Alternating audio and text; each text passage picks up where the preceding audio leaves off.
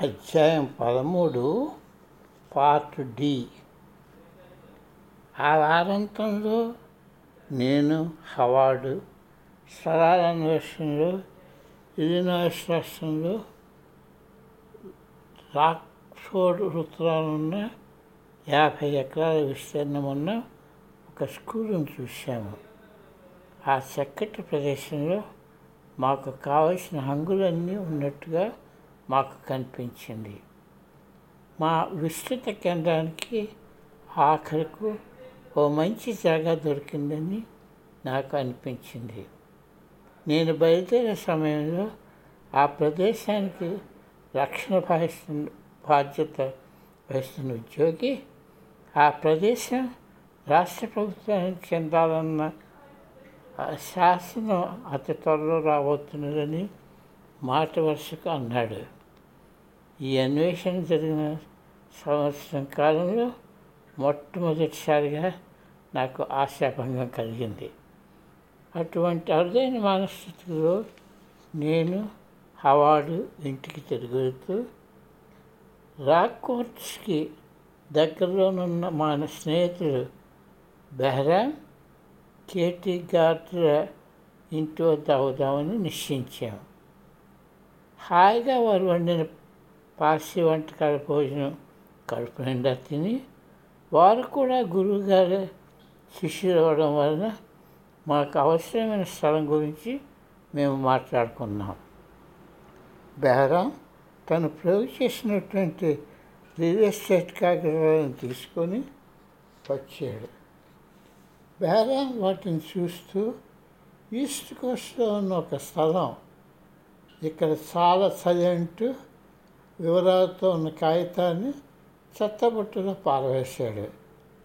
ఆయన ఇచ్చిన స్థలాల వివరాలు కాగితాలను స్వామీజీకి చెప్పడానికి తీసుకొని వారికి విట్టుకొని చెప్పాము. ద్వారం వద్దకు వచ్చాక ఆ ప్రదేశానికి ఏదో ఒక ప్రత్యేకత ఉందన్న ఆలోచన తటాలన వచ్చి మేడపై ఏదో ఒక పని ఉందన్న విషయం చెప్పి అక్కడికి వెళ్ళి చెత్తబుట్టలో పారవేసిన కాగిత పుండును జేబులో పెట్టుకొని కారు వద్దకు నేను వెళ్ళిపోయాను. రెండు గంటల తర్వాత మేము గ్రెన్యూ క్యాంపస్కి వెను తిరిగి వచ్చాము అక్కడ గదిలో స్వామీజీ చెప్తున్న కథలు వింటూ ఒక శిష్య కూర్చొని ఉంది. మమ్మల్ని లోపలికి ఆహ్వానించి అన్వేషణ ఎలా జరిగిందని అడిగారు. రాక్ఫోర్ట్లో మాకు కలిగిన అసభంగాన్ని తెలిపి మాతో తెచ్చిన కొత్త పట్టికను చూపించాను. వాటిని ఆయన చూస్తుండగా నేను నా జేబులోని కాగితపుండను బయటకు తీసి నేను పెన్సిల్వేనియాలోని క్రైస్తవ విద్య విద్యాలయాన్ని నేను పెన్సిల్వేనియాలోని క్రైస్తవ విద్యా సంస్థ. అదే సెమినరీని ఇష్టపడుతున్నాను అని అన్నాను. జస్టిన్ అది మన దవ్వాలంటూ స్వామీజీ సోఫా నుండి దిగ్గును లేచి ఫోన్ వంక చూశారు. ఆ స్థలయాచమైన క్రైస్తవ మత గురువుకి ఫోన్ చేసి మేము వెంటనే ఆ స్థలం చూడడానికి వద్దామని అనుకుంటున్నామని చెప్పాను. వేగమైన వేయాలని అనుకుంటున్న ఆ యజమానులు మా అభ్యర్థులను అంగీకరించారు మరుసటి రోజు ఓ చిన్న విమానాన్ని అద్దెకి తీసుకొని మాలో ముగ్గురు పెన్సిల్వేనియాలోని స్టాంటన్ చేరాము. ఆ సెమినరీ యజమానులు ఒక మత గురువు మమ్మల్ని బాగా చూపించడానికి మాకు జాగా చూపించడానికి కాళ్ళు తీసుకుని వెళ్ళారు. హాన్స్టే నుండి ఉత్తర పొకాన పర్వత శ్రేణిలోనున్న కి కిరులో చేసిన మా ప్రయాణం నా జీవితంలో అన్నిటికీ మర్చిపోలేను అది అక్టోబర్ మాసంలో మంచి వెలుతురులోనున్న చల్లని రోజు. ఆ రోజు నా జన్మదినం కూడాను.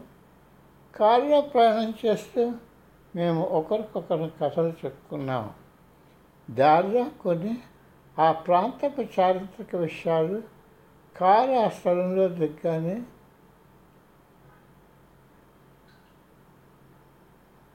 కారు ఆ స్థలంలో ఆగ్గానే దిగ్గున నేను.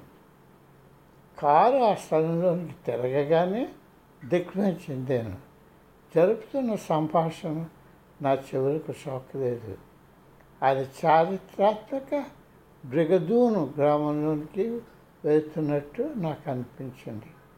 ఒక్కసారిగా మాకు నాలుగు వందల ఇరవై ఐదు ఎకరాల విస్తీర్ణం ఉన్న నిటార్ ప్రదేశం ప్రత్యక్షమైంది మా ముందు అతి రమణీయమైన ప్రకృతి సౌందర్యం ఎదురైంది.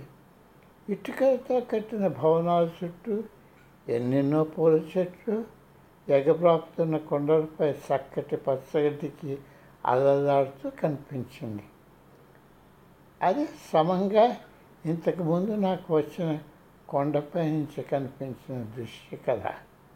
నా జనరల్ అన్నాడు మేము వస్తున్నందుకు శరతృత ఆహ్వానమా?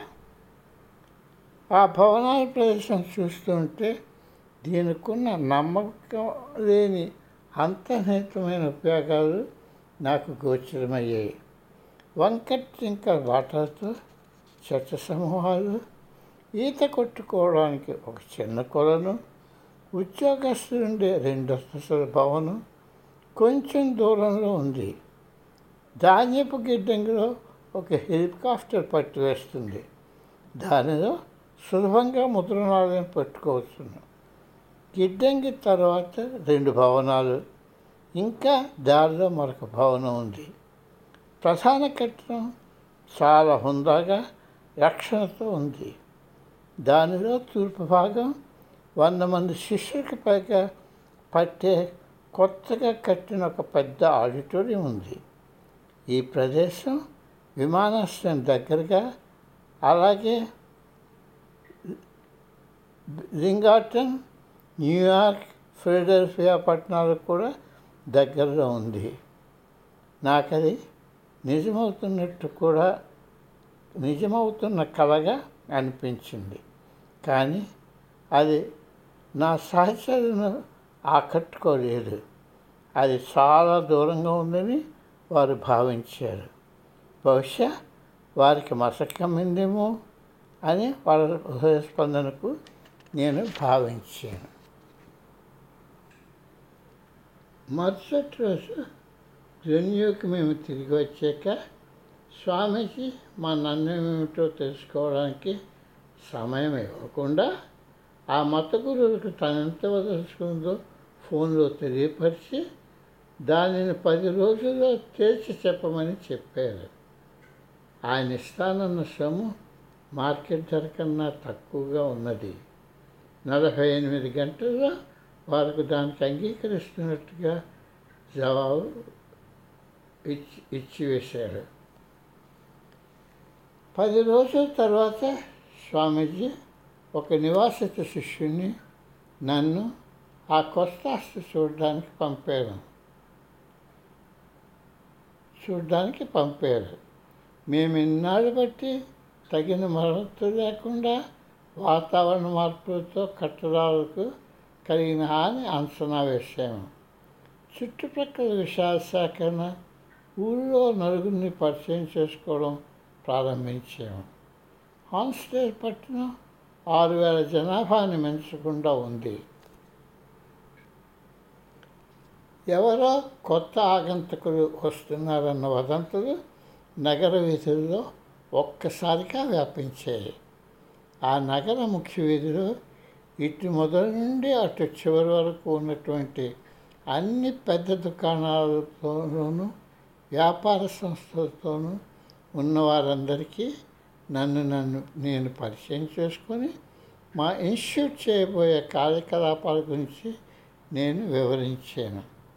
ఆ ప్రదేశంలో మాకు తెలిసిన వ్యక్తి ఎవరూ లేరు. మత గురువు చెప్పిన పట్టణంలో ఉన్న కవల అప్పచెరుడు గురించి నాకు గుర్తుకు వచ్చింది. వారికి తెలిసిన వార్తలు ఈ రోజుల్లో ఇంటర్నెట్లో కన్నా తొందరగా వ్యాపిస్తాయని వారు చెప్పారు. మరుసటి రోజు రాత్రి సెమినరీకి పురప్రముఖులందరినీ ఆహ్వానించడంలో నాకు సహాయాన్ని అందిస్తూ టెలిఫోన్ చేశాను. ఆహ్వానించిన వారి సహాయం అర్థిస్తూ టెలిఫోన్ చేశాను. మేమంతా నోటర్డామ్ విశ్వవిద్యాలయంలో చదువుకోవడం ఒక విధంగా సహాయపడింది. వారిద్దరూ హాన్స్టేలో ఉన్నటువంటి ఎనభై మందికి పైగా అల్పాహారానికి రావడంలో సహాయం చేశారు.